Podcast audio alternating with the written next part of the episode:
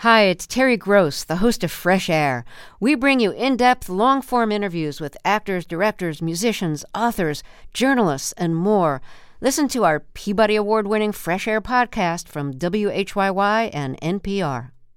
In the NoCo is supported by Blue Federal Credit Union, with locations from Denver to Cheyenne, helping members tap into the power of community. More information at bluefcu.com.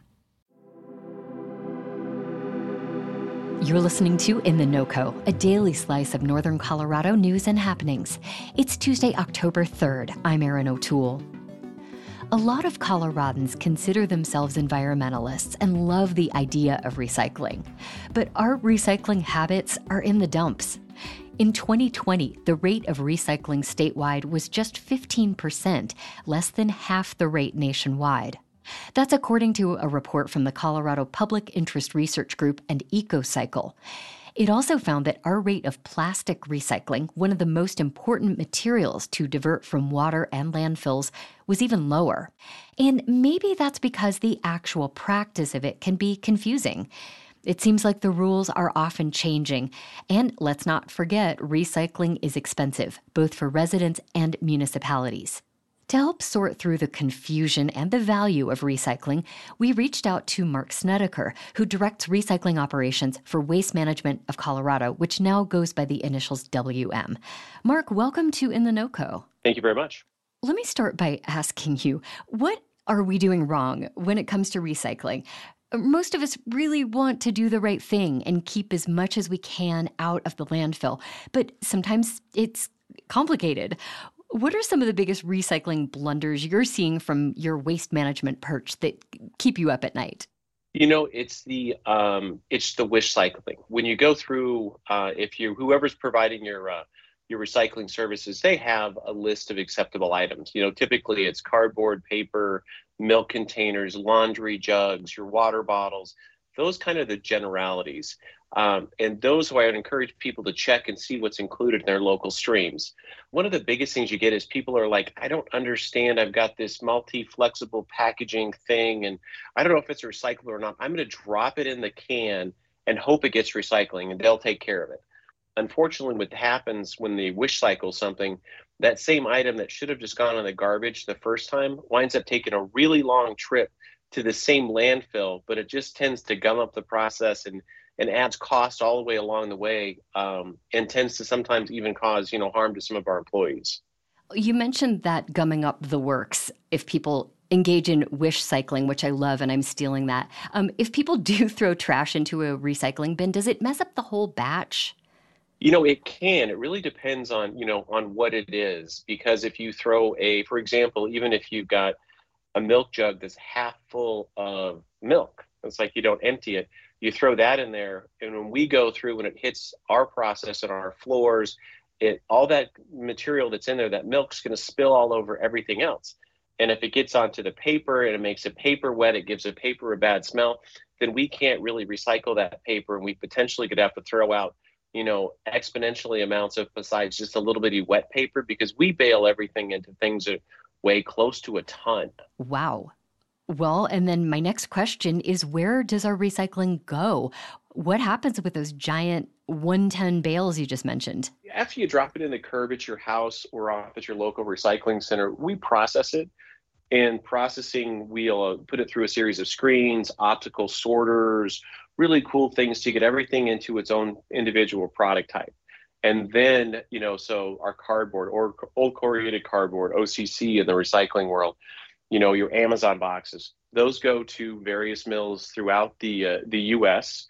Off to middle the Midwest, we ship some stuff down into Mexico, and it gets made back into cardboard boxes. You know, paper goes off to become liner board, new Kleenexes, you know, paper towels, things like that. The plastics for WM, we don't ship any plastics overseas. We always try to find the highest and best use of a end market that meets our strict standards, making sure that it's not going to wind up harming the environment someplace down the road because it's been mismanaged. Ah, that's interesting.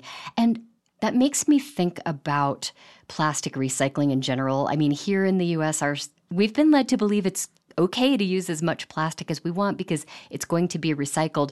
But we've heard recent investigations from NPR and um, PBS that found it's not happening. Less than 10% of plastics get recycled here. Can you just talk about why that is? Is it the cost to recycle or is it something else? You know, I think it's more of a consumer behavior. Mm. For example, at our Franklin Street MRF in, in Denver, Colorado, where we recycle, you know, tons and tons of plastic, we have optical sorters that can go out and they can do 600 picks a minute where they can sort out today's water bottles and get them into a bale and get them reused again. So plastic's highly recyclable, but it's more consumer behavior. Are you taking the time to make sure you get it into that single stream bin to get it recycled, or are you doing the right things with it, or are you going to go ahead and just uh, I'm just going to drop it in the garbage and I'll just go on to the next one. So, okay. And so, how important is it for us then to look at those little numbers that are in the, the recycling arrows symbols? It's a good generality. And, you know, as long as it's got those chasing arrows onto it, we always tell people because if you start trying to figure out, is this one in there or this one's not, it's a lot easier for us to sort those out because we do it via optical sorters. So, we're using artificial intelligence the latest technologies of near vision and infrared vision to identify the various types of plastics and separate those out automatically where we don't have to put a human element to that one. We can sort those out and we'll do that for you. All right. Well, last question for you, Mark. We know recycling is a little bit trickier sometimes, and it's more expensive generally for people than tossing things in the trash. Uh, the ideal scenario is aiming to generate less waste overall. Do you have any recommendations in that regard? Maybe something you do in your own life to kind of shrink your waste footprint? That's a great question because the common thing people always ask is, what can I do to be a better recycler? And I always tell people, make smarter purchasing decisions. So when you have a choice between something that may be in a, an HD package or instead of a mul- or a multi-layer foil package or even you know a glass package, understand that glass is infinitely recyclable and in the state of Colorado can be back into a beer bottle in less than two weeks.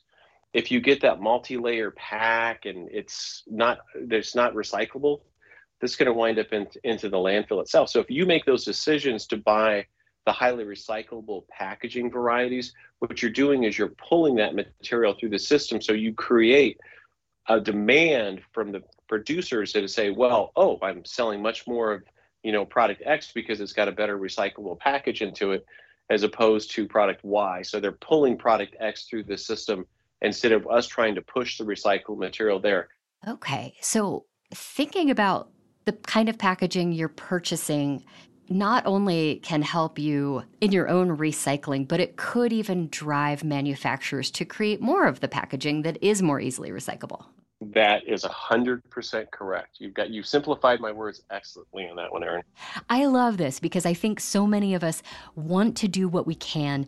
This feels like a little piece of empowering information that our decisions as individuals really can make a larger impact.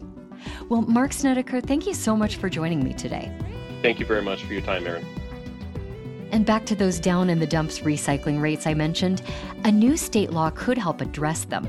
It requires companies making certain packaging to fund a statewide program that recycles those materials.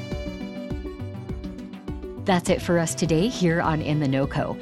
We'll be back tomorrow with a sneak peek at the new season of KUNC's podcast, The Colorado Dream, which takes us inside the housing crisis in the state's mountain resort towns. Our producer is Jocelyn Mesa Miranda. Robin Vincent is our executive producer. I'm Erin O'Toole. See you next time.